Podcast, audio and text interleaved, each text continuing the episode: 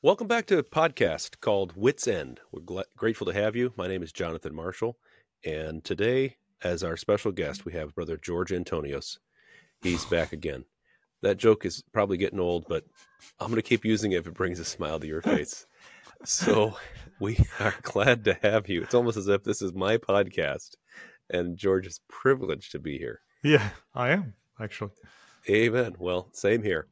Uh, George, before we jump into our very special topic today, which is uh, Israel Part Two, the eschatological uh, approach to what is happening in Israel, first I want to go to the mailbox, which is witsendguys at gmail.com. And we got a, an email from Brother Justin Pizzo, and he is in Spain.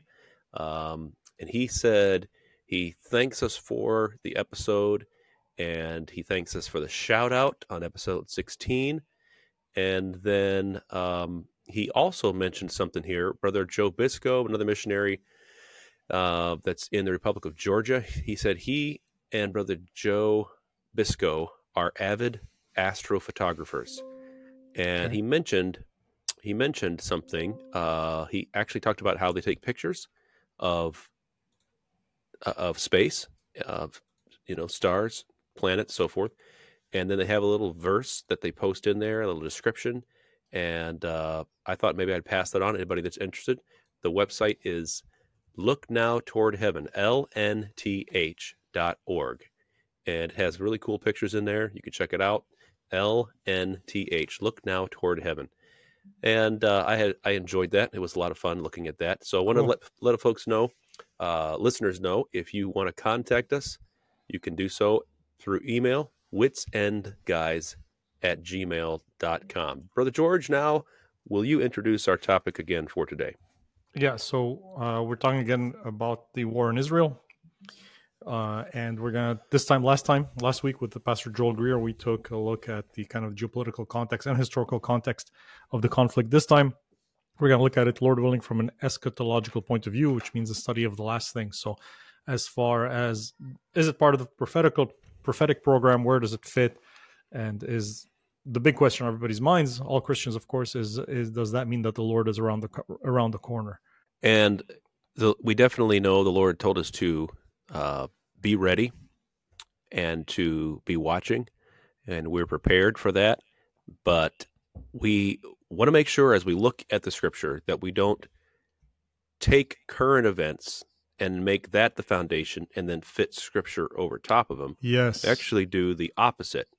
We have the scripture as our foundation, and then we see if current events fit. If they don't fit, then fine. So I guess maybe the way to do it is to think of the scripture on top and the current events underneath, and then you smash it down, and whatever still is there, it's there, and it's legitimate.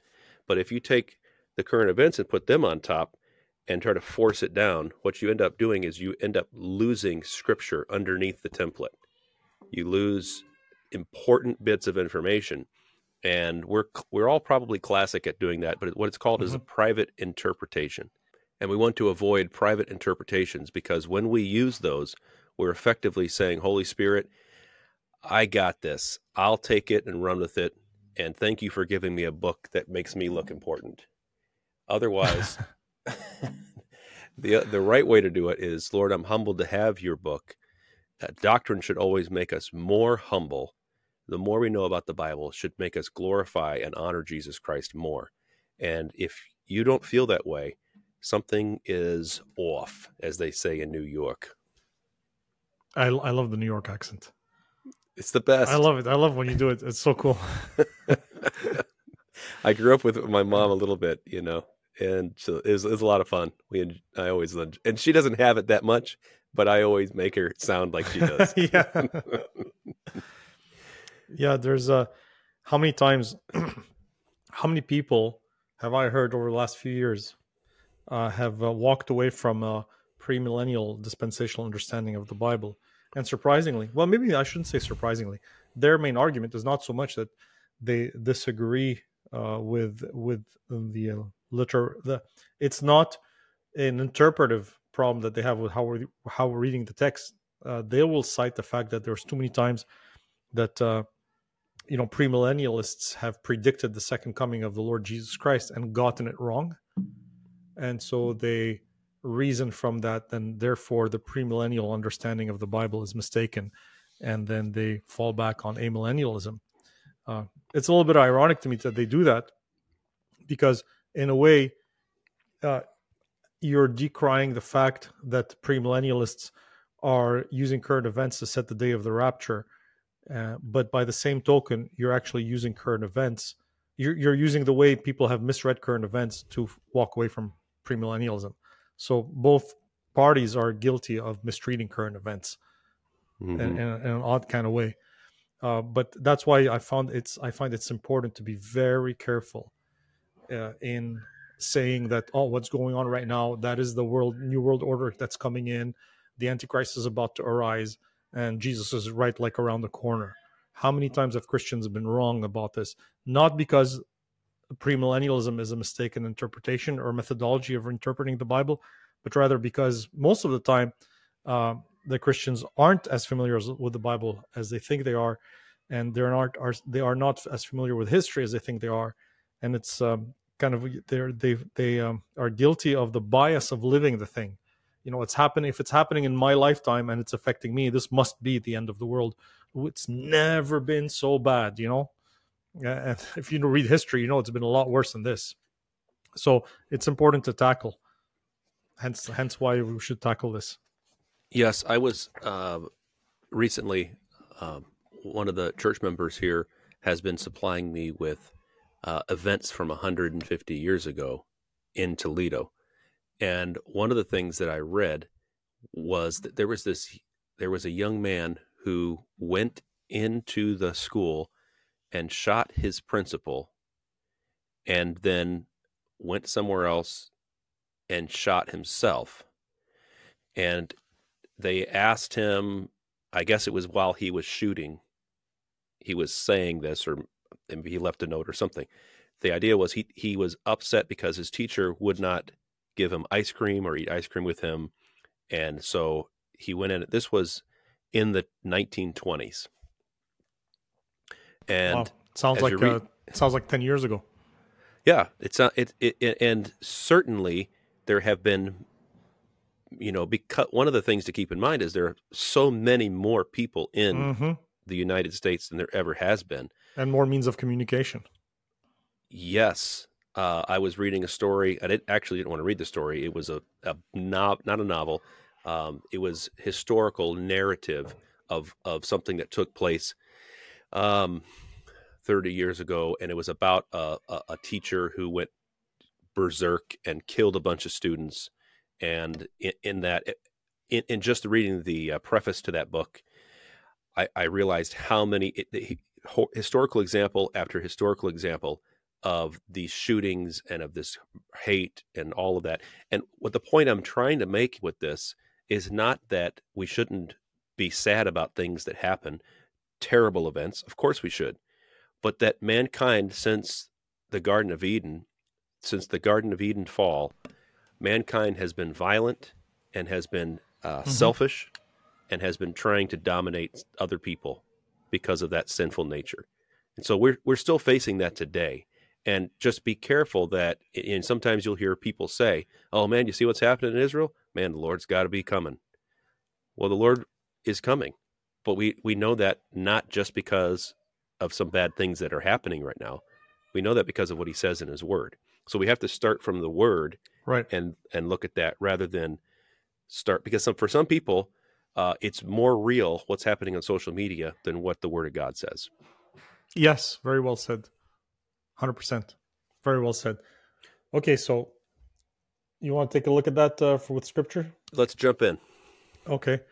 Um, I know a lot of people listen are on Spotify. Uh, I'm going to share my screen and try to describe what I'm drawing out on the screen. And then if you guys want to see the visual, you can uh, go to uh, our Wits End podcast on YouTube, and you can get the visual over there, Lord willing.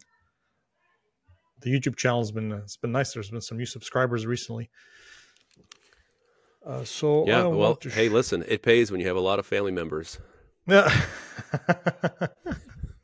that's good. as I do. Yeah, That's good. Yeah, you've got nine siblings, huh? Yes, I do. I have uh, Wow. one brother and eight sisters, and then uh, I have nieces and nephews, even as the sands of the sea. That's funny. That's good. Okay, so I'm drawing.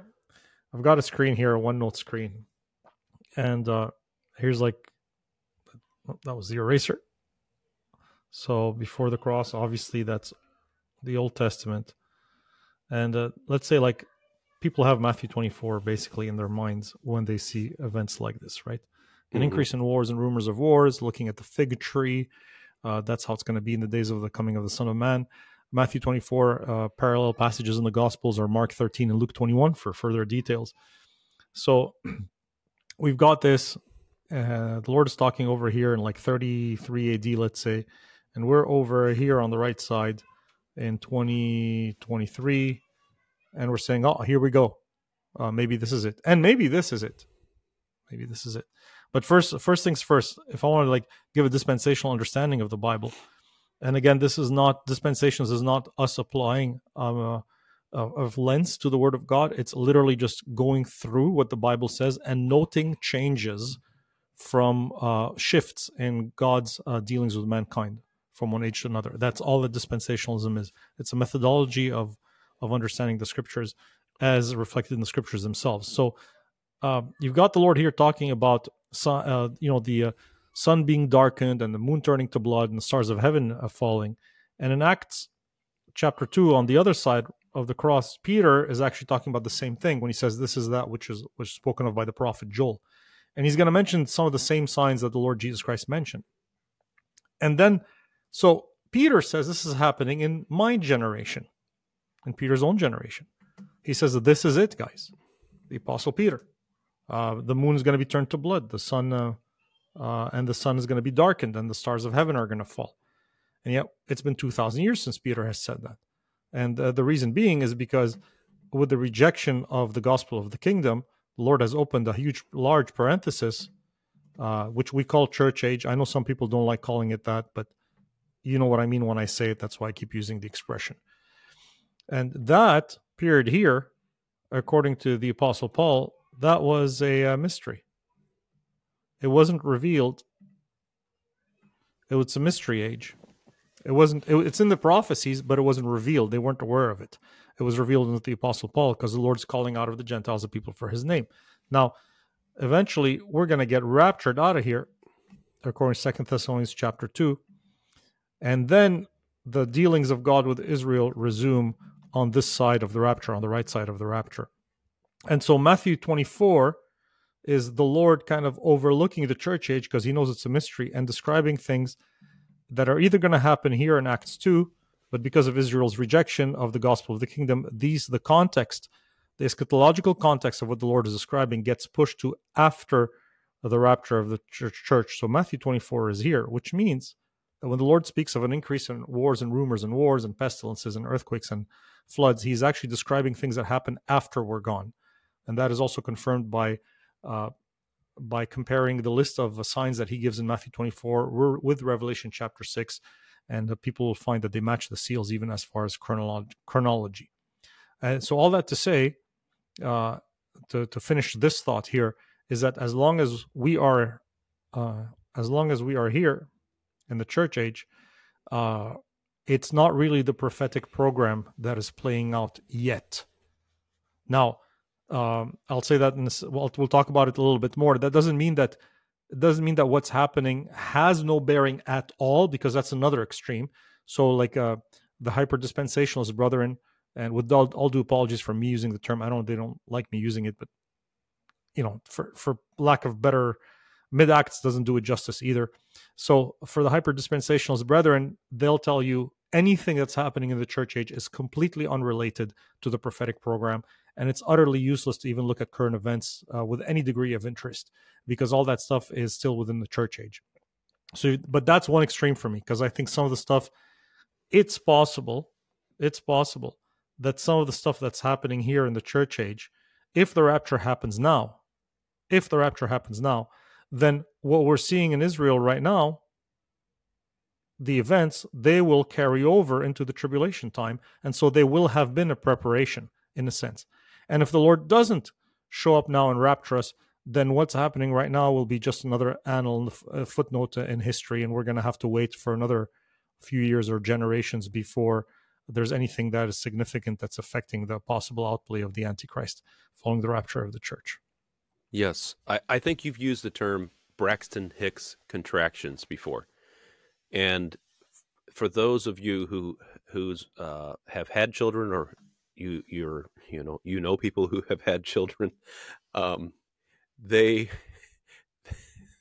they sorry forgive me um, you understand when a when a child is born often there are contractions that happen way in advance now you can say this is not the birth. This is not the birth.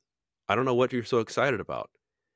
Well it's true it's not the birth. The birth happens when the actual contractions uh, begin, and uh, be prior to that, there are false alarms, so to speak. But are they false alarms, or they are premonitions, or are they signals? Maybe not signs in the same way a biblical sign, but are they not signals from the body that something is going to happen? Now, here's what I would say: We know that Israel will be born in a day. Okay, but there's a lot of pain and suffering they go through before that birth. Excuse me, not the new birth, uh, spiritual new birth, but the uh, political national rebirth of Israel. All those things are going to happen, but Israel does not. Uh, when when someone is born, they do not appear the day of their birth. They are hidden before the day of their birth, but there are signals, there are indications of that being before the physical birth. And so, in some ways, those indications we're recognizing we're not Israel, we're not connected with them, but we can see that there are signals that God is intending to go back to his original plan, which was to work with Israel. And the right. mystery that we're in right now is going to be uh, wrapped up, and and the mystery, so to speak, is going to be removed. Um, I can I can I make a weird example? Sure. Um, we love weird examples. Oh, I've got. That's all we I've give here. Okay, so Israel would call Gentiles what animal? Dogs. okay. So I have to say this. A lot of times when people get married and they can't have children or they're waiting for hmm. children, mm. what do they do? They get, they a, get dog. a dog. And that dog is a surrogate child, so to speak. Yeah. Now, this is not a perfect analogy, but it is an analogy. And what happens at some point is they start treating that thing like a dog, and and this is not real scientific like child, hard, yeah. like a child. Yeah, I'm sorry. This is not hard scientific evidence, but I I had I suspect that they begin to treat this child like a dog. In some cases, it opens up their heart, it helps them relax, and it mm. helps them to reproduce and I've seen it happen more hmm. than once. And I don't know if this is exactly a great analogy, but I think there are some things that can transfer. So you and I, as Gentiles, the church, are made up of dogs, and God is working with us, and He's blessing us and giving us treats. and at some point, He's going back, and that real baby is coming. Now, the difference here's where it breaks down. Oh we man, in... you're you're you're upsetting a lot of people describing us like that. I'm just I'm sorry because it's not a great it's not a perfect analogy because we are in Christ and we are the bride of Christ. But sometimes when we think of ourselves as the main event for the Bible, you begin to twist and wrest scripture. In fact, some people say we have completely replaced Israel. And so I'm not trying to say that we are we're not valuable to Christ because he loved the church and gave Amen. himself for it. Amen. But but there is a distinction that the church is not Israel. And the main event, as far as God's concerned, physically on the earth, is going to be Israel. Amen. That's a very good uh, analogy. I'll be using it. I want to share, share something else here. Uh, Forgive me, all you dog lovers. And what's interesting too is sometimes the dog goes on to uh, kind of be set to the side a little bit, in, at least in the human realm. Oh, my soul. that's good. It's true. What are you going to do? It's true. But our identity is in Christ uh, spiritually. So that's, that, you know, that that's having, finding your identity in Jesus Christ is really what liberates you. Mhm. um, to rejoice in who you are in Jesus Christ and accept um, any any truth. It does. It's not bitter anymore. On the contrary, you embrace it and it becomes sweet. The Lord has His way. So it all depends. So uh, okay, here's something I like to illustrate. I'll, I drew a graph for the church and. Uh, our church because we're like almost downtown we happen to have a bunch of engineers so i told them if i'm if my math if my if the graph doesn't make sense you guys correct it and apparently they nodded uh, they nodded positively so i assume it makes sense and basically the on the y-axis i'm drawing an xy chart two dimensional here and on the y-axis here uh, that would be the uh, probability probability of rapture that y is confusing let me erase it probability But of why? rapture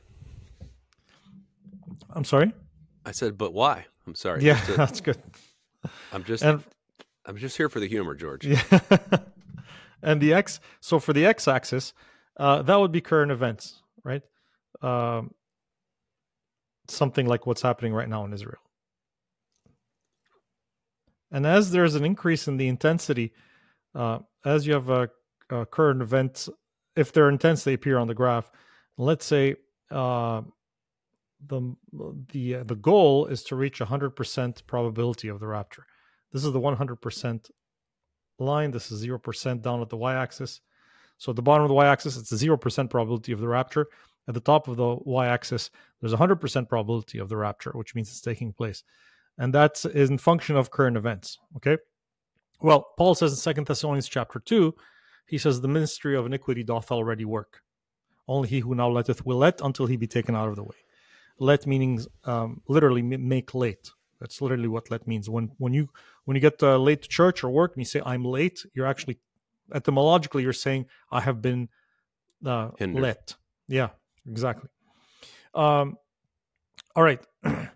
what is the mystery of iniquity? Well, in first in First Timothy three sixteen, Paul tells Timothy, "Great is the mystery of godliness. God was manifest in the flesh." So that is the God incarnating in His Son Jesus Christ. That's the mystery of godliness. The mystery of iniquity is the satanic counterpart to the mystery of godliness. And since the mystery of godliness is God incarnating in the Son, therefore the mystery of iniquity is Satan, the dragon, incarnating in his own Son, uh, the beast, uh, aka the Antichrist. And so, which means that Paul is telling us that even in his day, the mystery of iniquity is already work at work. That the devil has been try- has been trying to incarnate and appear as the Antichrist on earth during the days of Paul, which would explain why Paul was expecting the rapture to happen possibly in his own life. And we'll see in a second why he may not have been mistaken. Actually, he wasn't and expecting it. So, as current events happen, let me put another uh, here. Here's the red.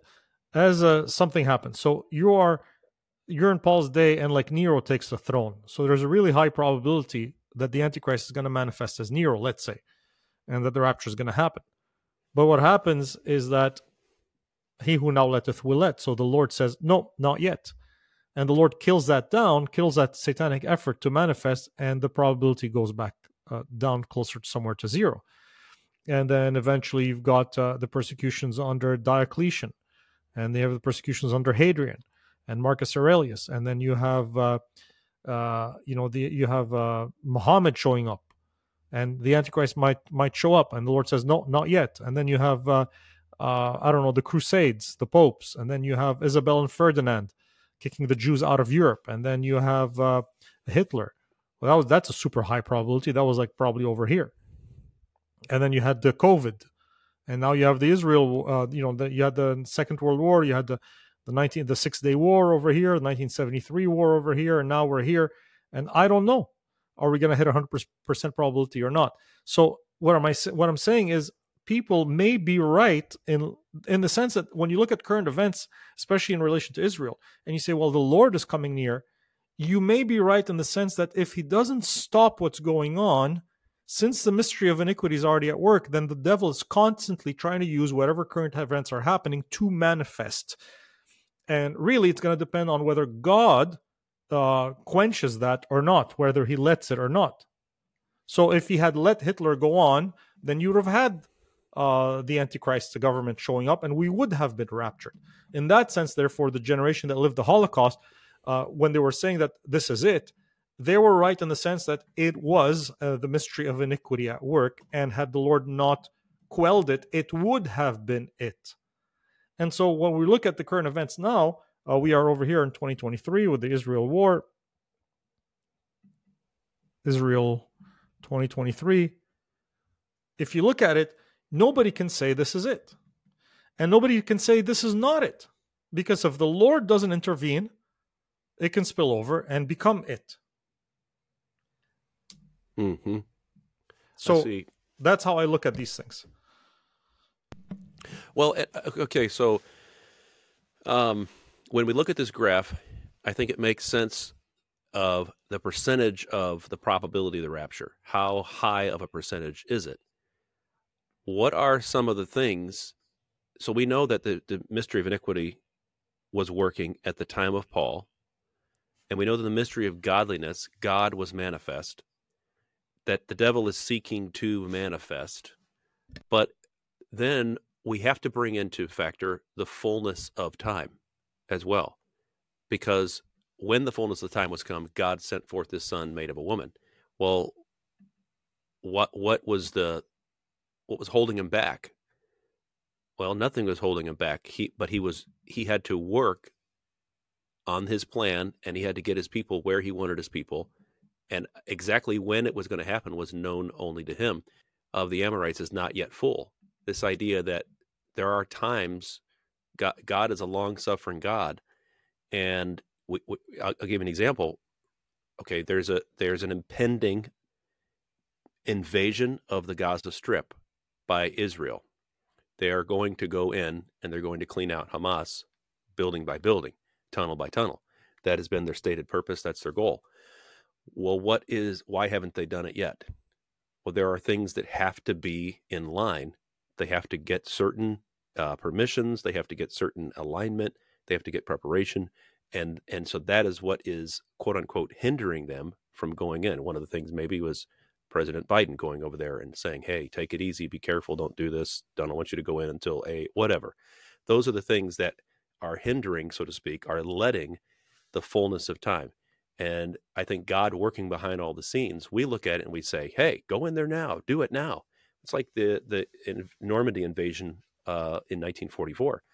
They were up ready to invade and they kept having stand down orders over and over and over and over again weather related all really? those things i didn't know that interesting yes there was there was and the people were just frust- the soldiers you know the grunts were just frustrated like what are we doing because they were had their gear on they're actually on the ships okay stand down and it kept happening and i think that is possibly what's happening on the spiritual side of things, the invisible side, the, the divine side. We don't know what exactly is happening.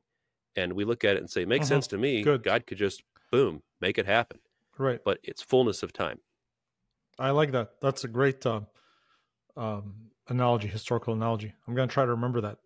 Um, I would add the qualification that as far as the rapture of the church itself, uh, that's imminent, so it can happen at any any time. Uh, but the Lord knows what you're describing, and so He knows how long, how much He knows how close we would be to the fullness of time, and how much time there is to work out what He wants to work out following the rapture of the church. So, mm. in a sense, somebody, somebody, it's a. I, I believe in the imminency of the doctrine of the imminency of the rapture, but it was an interesting way to put it. I heard a preacher say, I think it was Brother Chad Reese, Pastor Chad Reese in Michigan. Uh, I think it was him. He said basically, uh, like you know when Christmas is coming, you on the calendar, and you derive that Thanksgiving is coming up soon because you know Thanksgiving comes before the second coming. Hmm. So you can you, you can look at things you don't know the day and the hour of the second coming of Christ, but as you see things tending towards that, you derive the rapture of the church. But the rapture of the church can happen anytime, completely irrelevant of of surrounding events. It's just that once we're gone, uh, whatever needs to happen to to have uh, the play out of the kingdom of the Antichrist and uh, the prophecies there, um, you, you, there's only a short time for all that to transpire. More than seven years, I believe, but nevertheless a short time, because Lord says all these things are going to uh, be occur within the lifetime of a single generation. Hmm. Well, I think when we go back to the book of, let's say, back to the book of Genesis, where we have been studying, we think about how the Lord sent all of Noah and his family into the ark, and the Lord shut him in, and shut in the the you know the male and female of all flesh as the Lord God commanded him, and they all went in. The Lord is the one that shut the door, and He is the one that decides when it's over. He's the one that decides, and so we we sit and we wait. And I think I one of the things that I find interesting, George, and I think it's important for us. Um, I think it's important for us to consider these things, but what does it motivate us to do?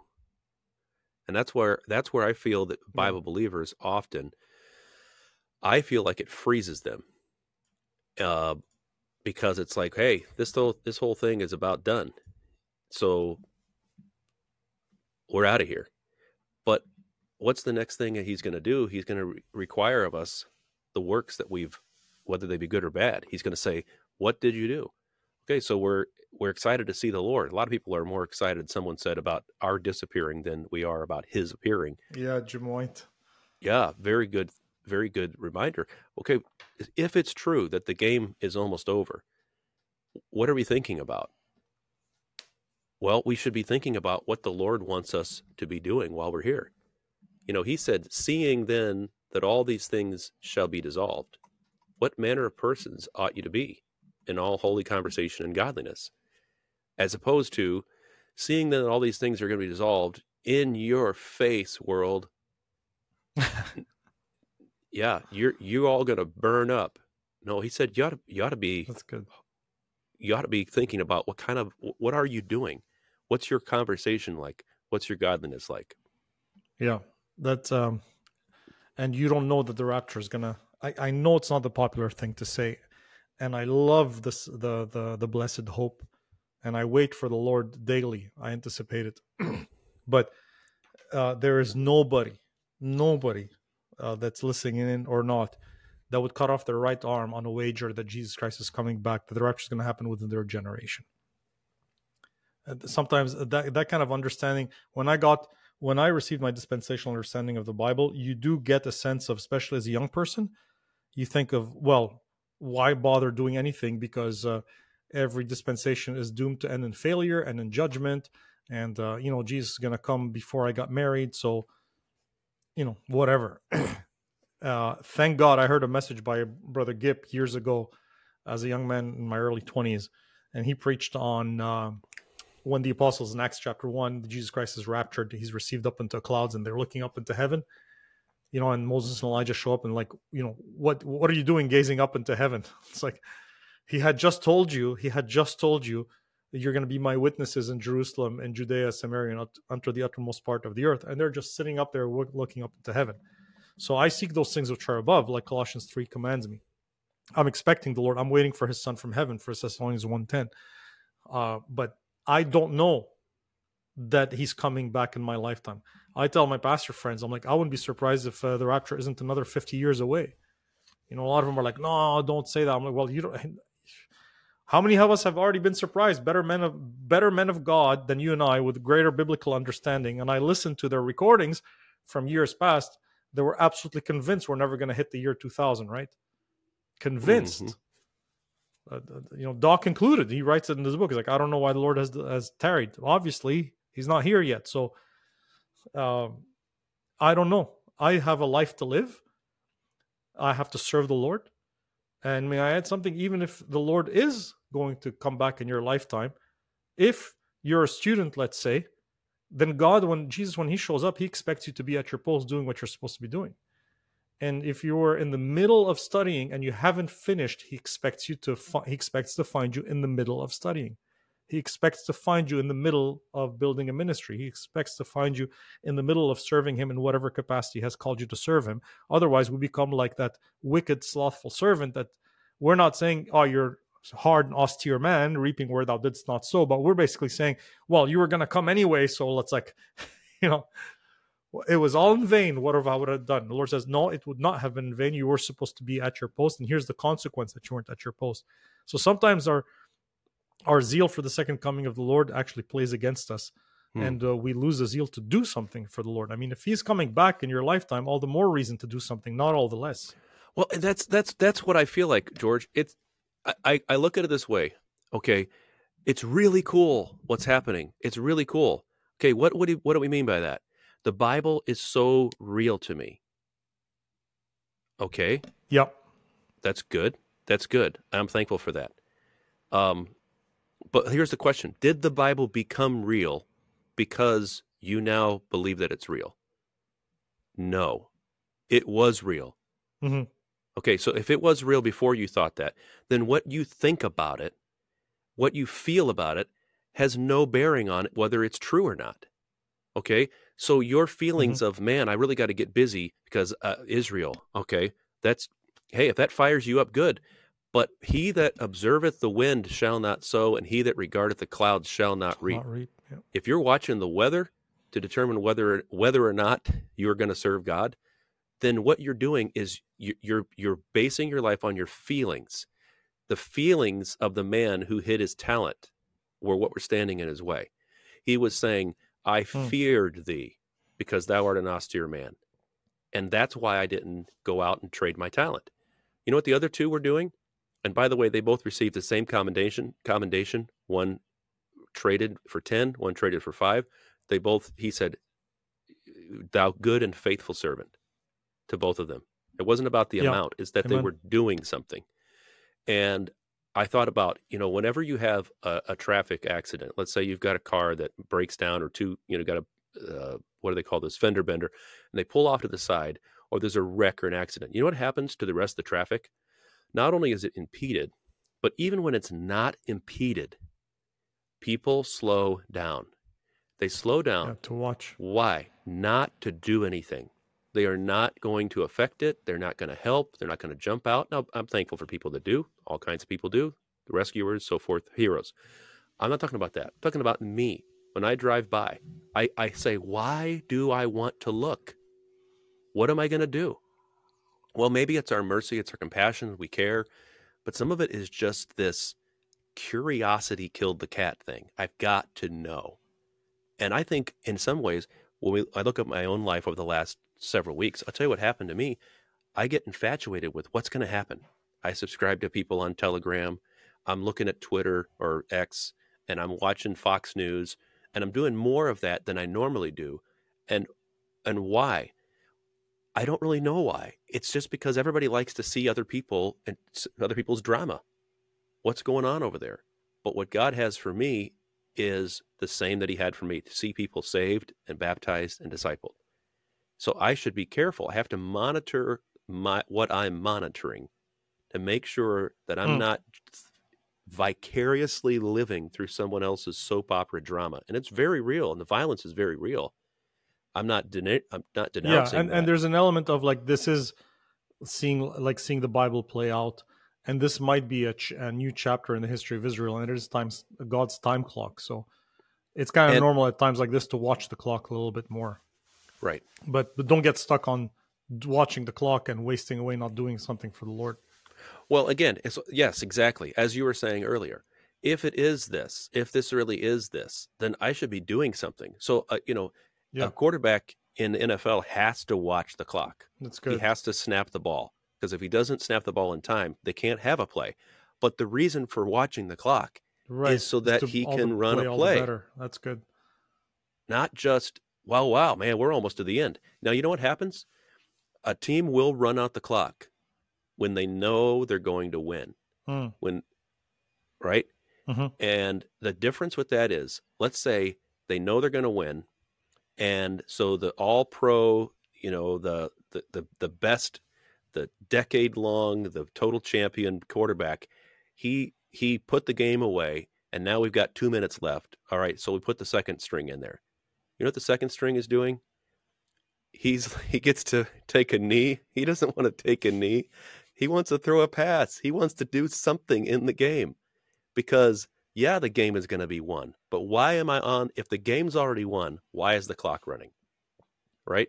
And and it's not a perfect analogy again, but the point is if we're here and we know the Lord's coming back, don't tell me that that you know we already won. We know that. Then why does God have us here? That reminds me of a story. Now, I I know I've never played a football game in my life, like in No, real we need to game. fix that. We need to fix Yeah.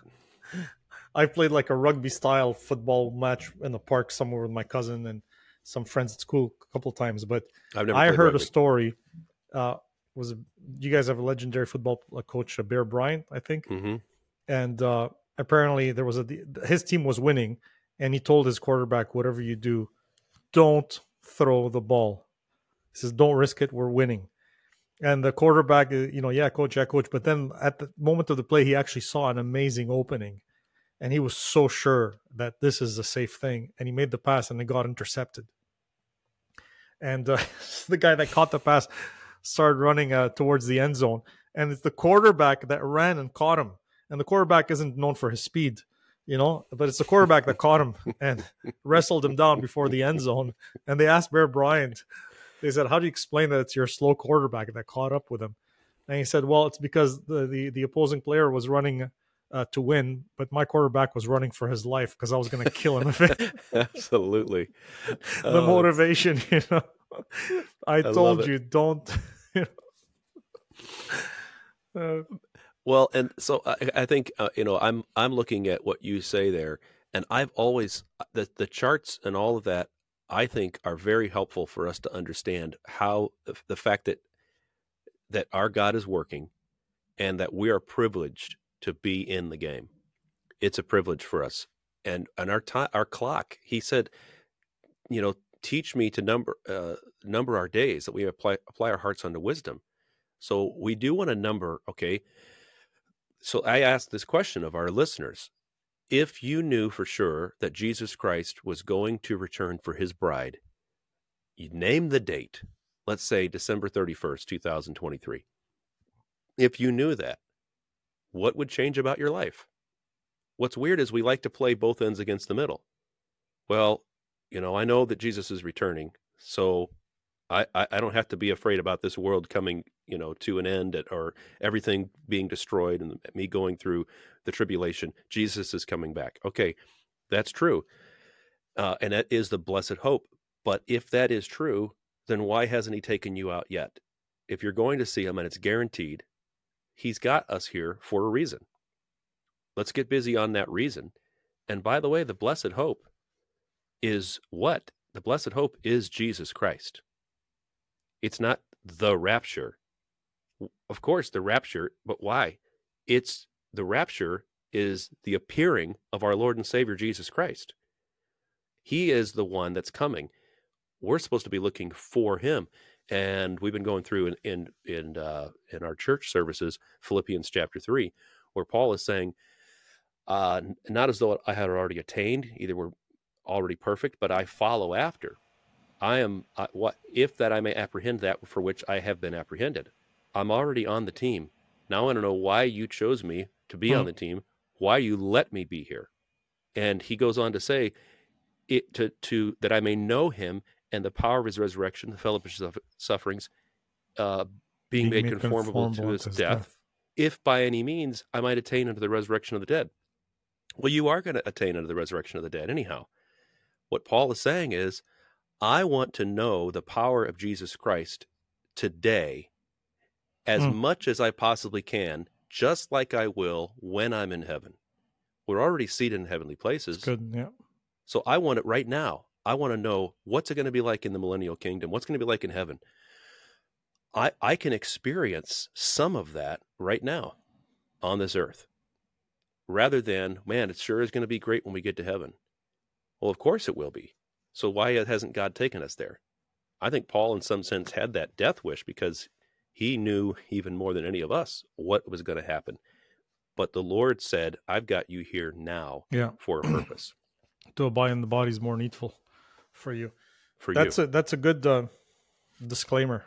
Um, I wanted to, so that's a good disclaimer. I want I, I want to talk about a little bit more about like eschatology from the Bible. Uh, well, disclaimer may be the wrong qual- uh, description here, but that's really good to keep in mind when we're discussing these things. Uh, what to what what practical purposes they're behind it, and we want to get busy serving the Lord. Now, a lot of people are, are looking at this, and I've gotten the question, and I'm sure it's on people's minds listening about Gog and Magog, Hmm. because it looks like right now, uh, Russia and Turkey and Iran are ganging up on Israel, and here it is. We've been expecting this for about uh, ten years, fifteen years or so, and here we are. Um, but I'd like I'm going to share the screen and share with the uh, uh, listeners my take on uh, Gog and uh, Magog, and it's a little bit different than what our crowd is used to. Um, yeah, ju- just a little bit. Okay. I don't think there is uh, an invasion of Turkey, Russia, and Iran uh, of the land of Israel. I don't. I don't think that the a careful reading of the uh, of the chapters bears that out. And I realize how that what I'm saying seems to be going very much against the grain of current events because that's it looks like exactly what's happening. But I think this would be a good illustration of what you were describing at the beginning of the podcast uh, of this uh, episode that you have to read current events in the, in the light of the Bible and not the Bible in the light of current events, because you see uh, you see Persia and Turkey and Russia gearing up together. You bring that to Ezekiel 38, and for sure you're going to see it. Okay, so just to give an example, I think you can see the screen, right?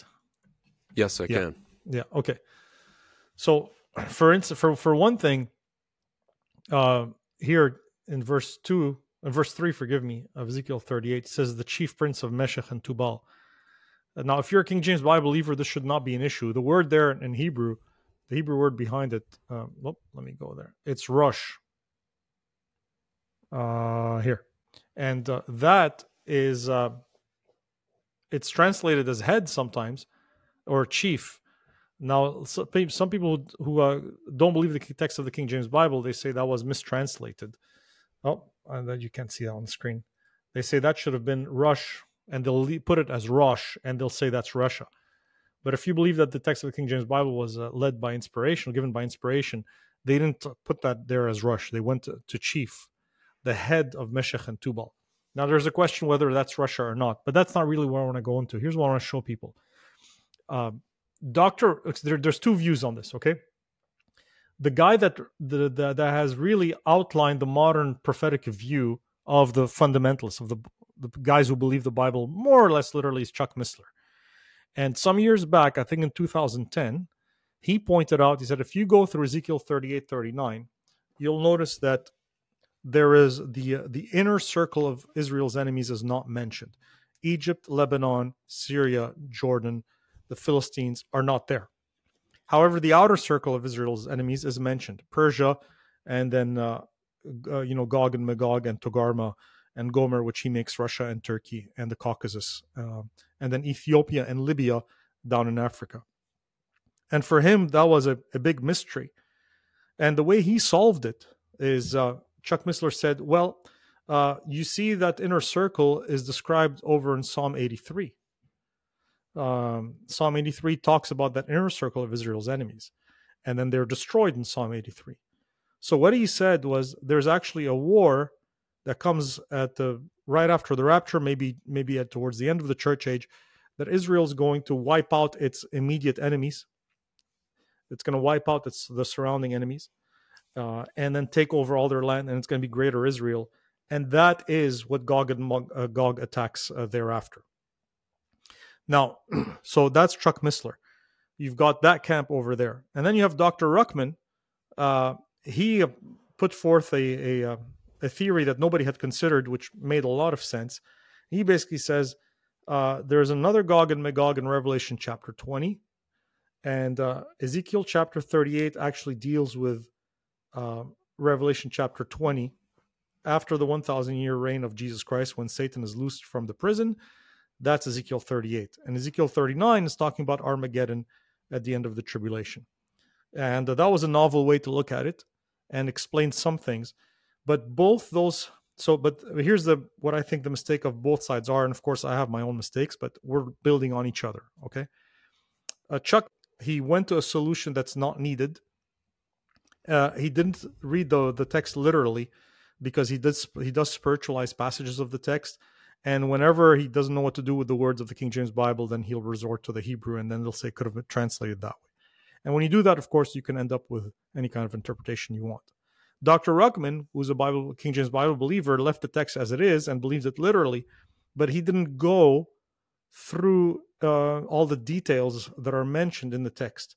And there's some things as you go through Ezekiel chapter 38 that just cannot possibly fit uh, with the uh, the millennial kingdom, the end of the millennial kingdom re- rebellion there in Revelation chapter 20. So all I'd like to do is uh, to show you guys something I think relatively straightforward. It's the beginning of the observations. The rest of it you can watch on my YouTube channel, Council Might. I've got a, uh, videos about that. And what I'd like to show is this. I'll take out the Strong's number. I'll try to zoom in. Yeah. See in there in verse 4 there, where the Lord says, I will turn thee back and put hooks into thy jaws, and I will bring thee forth and all thine army. And then he mentions in verse 5 Persia and Ethiopia and Libya. That turn the back, uh, almost nobody takes account of that, that I have read, that I know. Okay. That suggests that what you're reading in the first verses of Ezekiel 38 follows a previous attack.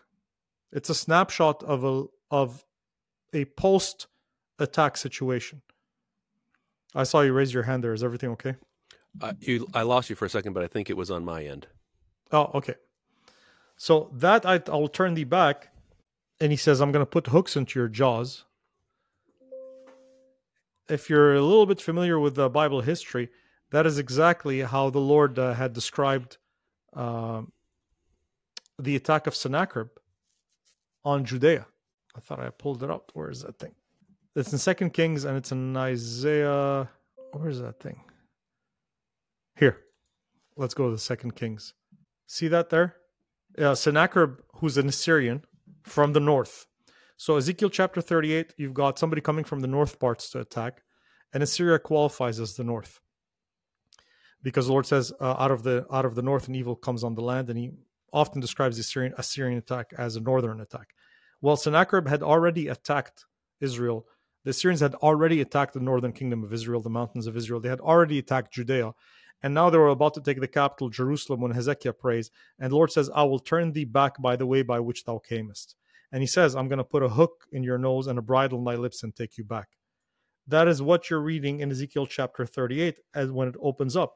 And I will turn thee back and put hooks into thy jaws. So Gog and Magog has already attacked when you start reading Ezekiel chapter 38. And it is this second military maneuver in which he picks up Persia, Ethiopia, and Libya. So the initial attack is not uh, performed with e- Persia, Ethiopia, and Libya. It is performed without Persia and Ethiopia and Libya. And the second military maneuver is the Lord says, I'm going to pull you back up and with all the people who are with you, including Persia and Ethiopia and Libya. That is precisely what you find described in detail uh, in Daniel chapter 11. Now, this is nothing super hard to, to interpret. You just literally read what it says. And you'll see in Daniel chapter 11 that the king of the north, which matches Ezekiel 38, it's out of the north part, attacks uh, with his allies, not including Persia, not including Libya and Ethiopia at the beginning. Here he says, this is Daniel 11, verse 40. And at the time of the end shall the king of the south push at him, and the king of the north, matching Ezekiel 38, shall come against him like a whirlwind, with chariots and with horsemen and with many ships. And he shall enter into the countries, and shall overflow and pass over those countries are the Arab, uh, Arabic countries surrounding the land of Israel, which is why they're not mentioned Ezekiel 38 because he actually comes against them too. Uh, this is in the first attack. And here he shall enter also into the glorious land. There is Israel. And many countries shall be overthrown, but these shall escape out of his hand, even Edom, Moab, and the children of the and and and, and Moab and the chief of the children of Ammon. So he's telling you why the immediate uh, circle of enemies are the Arabic nations aren't mentioned. The fact that Edom and Moab and Ammon escape implies that the other Arabic nations don't, which implies that he actually comes against the Arabic nations also. That's why they're not mentioned Ezekiel 38. There's no need for a second to, to come up with a second war out of Psalm 83. That's a view that Chuck Missler has popularized and Amir Tsarfati has picked up, and a, a bunch of others. It's become like the mainstream view, and you almost can't speak against it anymore. But look what he ha- look what happens. Uh, about the king of the north. He shall stretch forth his hand also upon the countries, and the land of Egypt shall not escape. So he comes down through Israel from the north all the way into Egypt, but he shall have power over the treasures of gold and of silver, and over all the precious things of Egypt. Here they are. And the Libyans and the Ethiopians shall be at his steps. That's when they join him after he has taken Israel and Egypt. It's at this point, after he has invaded Israel, that the Libyans and Ethiopians, who are mentioned in Ezekiel 38, join him. But tidings out of the east, there's Persia, and out of the north shall trouble him. Therefore he shall go forth with great fury. There's the hooks into your jaws, and I will turn thee back. He turns back to go back against Persia in Ezekiel 38. That's exactly what you read in Ezekiel 38. Hmm. Wow, that's interesting. And that's and, and that matches the sixth seal, which is poured on the river Euphrates, which dries up because uh, Persia is what troubles him from the east. It seems like now I've got a few more possibilities in my book on, on Daniel, desealing Daniel, but I'm just summarizing. I'm summarizing here. Uh, there's the sixth seal, and he says uh, the sixth angel poured out his vial upon the great river Euphrates, and the water thereof was dried up, that the way of the kings of the east might be prepared. We just read the tidings out of the east shall trouble him. Eh, the tidings, the east of it's east of the Euphrates. It's defined. The geographical reference point is given to you in the Bible east of what? East of the Euphrates. That's not China and Japan. That's the Mesopotamian countries. Eh, that's Persia. And so he goes back against them because he has trouble in his own backyard, which is where he's from. He's an Assyrian. And it seems like once he subdued them, they join him and they turn their guns on, on us once we show up with the Lord Jesus Christ. So, all that to say, the resume is if you read Ezekiel 38 and you try to account for all the details, what happens is that Gog and Magog, whoever they are, they're definitely northern. I don't know if they're Russia, but they're definitely northern. Uh, come down, he comes down through the land of Assyrian without Persia, without Libya, without Ethiopia. He takes over the Arabic countries, which is why they're not mentioned in Ezekiel 38. He takes over Egypt. At that point, uh, the Ethiopians and Libyans are afraid because he took out Egypt, so they follow his steps. And then he turns back uh, to fight against Persia, eventually subduing it, and Persia joins him, and then they turn against us. So the the scenario, the oft repeated scenario of uh, it's going to be an alliance of Iran and Russia and Turkey that come and invade Israel is not there. Now, eventually, all of the nations are going to gather at Armageddon. We understand that, but that's Armageddon. That's at the very end.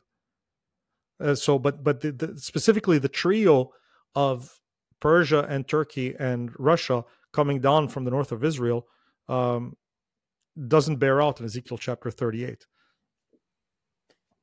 And all that is because you're simply looking at, I will turn thee back, and I will bring thee forth. Singular, verse number four. Uh, and all thine army, right? I will turn thee back and and then it says, "I will bring thee forth." After I turn thee back, put it in the hooks in thy jaws. Right. Now I will then. Now I'll bring that, thee forth. I will bring Correct. thee forth, uh, including Persia, Ethiopia, and Libya with right. them, all right. of them. Right. And, so, and Daniel eleven gives us tells you when Libya and Ethiopia join him, and when the East comes in. Hmm. It's after he has gone through the land of Israel and even Egypt. So right. the, the, that classic scenario that we're always looking for, I don't I, I, don't see it if you if you try to account for um, the details in all the verses. And again, the emphasis there is uh, rightly dividing, rightly dividing between the first two phrases. I will turn thee back. That's one. And put hooks into thy jaws. That's two. And I will bring thee forth. That's three. And if you don't rightly divide those things and you just say, I will turn thee back, that just means God's going to bring them down. But that's not what he said. Bring thee back and bring thee forth are two separate things. Right, right. And we've so, got it illustrated in, in Sennacherib, who is from the north. He had already attacked. The Lord says, I'm going to put hooks in his jaws and I'm going to turn him back by the way that he came. And just that's exactly what you read in Daniel 11 uh, the king of the north comes all the way down. He's the king of the north. He's in Egypt now. Then he hears tidings out of the east and the north, so he goes back the way he came. What time? So turn the back assumes uh, implies that there was already an attack. So the first attack does not involve Persia. There's no Iran attacking Israel uh, at the beginning. What time frame do you think this um, second half of the tribulation, right? Somewhere in there. Sorry, brother. Just just a second. Yeah. Okay. Nothing. We're almost done. I have to. I have to. I have to get yeah, get going. Um, I The would fullness, so fullness of the time. the here if I can I'll do this. The best I can do with it, and I say best because you know it's never perfect. It's this. Basically, uh the first kind of eight verses, the, uh, verses one to eight a would be uh Armageddon.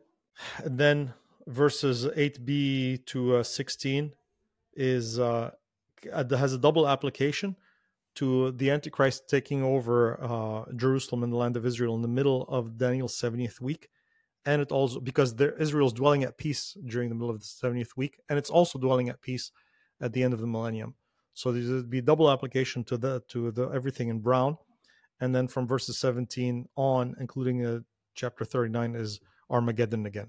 So basically, it's Armageddon, and then you have he goes back in time and he shows you what ha- what had happened in the middle of Daniel's 70th week, which is also an illustration of what happens at the end of Revelation 20 in the millennium, and then he goes back to Armageddon again. hmm That so far, uh, with one possible exception, as far as best I can tell, accounts for every single little detail that's in the verses. And I've published that online on Council Might, and I've showed that to pastors who like no prophecy, and so far it's holding water. So far. Well, I can't help but make the connection to uh, Job 41. Speaking of Leviathan, canst thou put a hook into his nose or bore his Yeah. jaw through with a thorn? And that's in the latter part of the tribulation. If there are 42 months in the tribulation, 42 chapters in the book of Job, uh, it, there may be a connection in that. But either way, we understand from a from a broad macro perspective, God is the one who decides who attacks and when, and he's like a dog uh, or a dog. He says, "No, I'm bringing you, putting you, I'm putting a um, a halter on you, I'm putting a bridle on you, and you're going to go and do this, and you're going to do that. I'm going to let that you release you when." Uh, and he does that with Leviathan, Satan himself, and he can do it certainly with any rulers of the world. Amen. So- Isn't that amazing? King's heart is in the hand of the Lord. He turneth it at the rivers of water. He turneth it whithersoever he will. Right. They even even with current events now, I think again the rapture can happen before the end of the podcast for all we know. Uh, but uh, the, uh, that is the resurrection of the dead. But keep in mind something that's often forgotten about the Antichrist is he shows up as a little horn amongst ten horns, and he displaces three. He subdues three of the ten horns. There's Mhm. ten rulers over, as far as we we understand the the old Roman world empire, and it's in the Mhm. and he shows up as the little horn. So that's at the beginning of his rise. So the beginning of his rise is in the context of ten um, rulers, regional, massive regional rulers, if not global.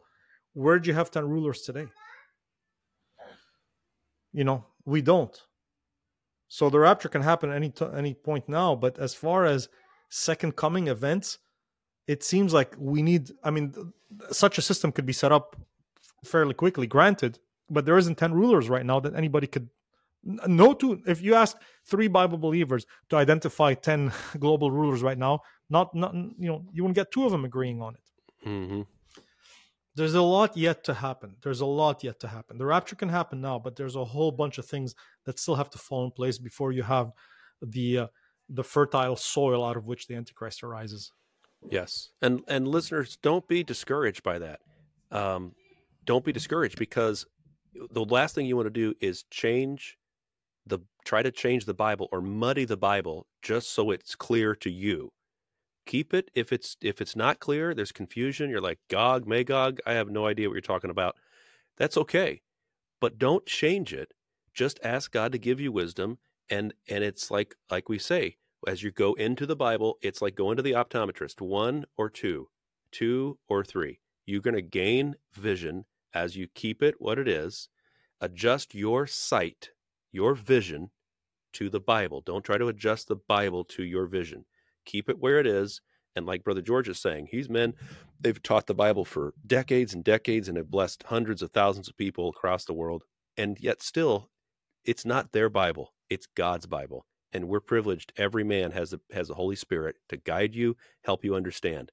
So take the time as you're going through this to do number one, Lord, I want to know your book more, and two, I want to do what you told me to do here. You told other people to do other things, but you told me to do this in this time frame, and I want to be ready when you come. I am ready to be rewarded by you because I'm doing what you told me to do. Brother George, this has been great. Any final words for us? Uh, I I predict, which is always a dangerous thing to do, but that you're not going to see specifically a coalition of Turkey and Russia and Iran um, invading Israel uh, as a result of what's going on right now. It's not going to happen, even if all the prophecy boys are saying it's going to happen. And uh, let's see, uh, let's see that how time judges those those uh, predictions. Amen. Well, um, I am not a prophet nor the son of a prophet, and but I am happy to be on here with with Brother George, and uh, I've learned a lot here, and I hope that you're um, following along, reading along in your book with us. Looking forward to it. So we'll we'll do another uh, episode probably next week on Israel as well, and it's been a great blessing. God bless you guys. Keep serving the Lord. God bless you. Thank you, guys.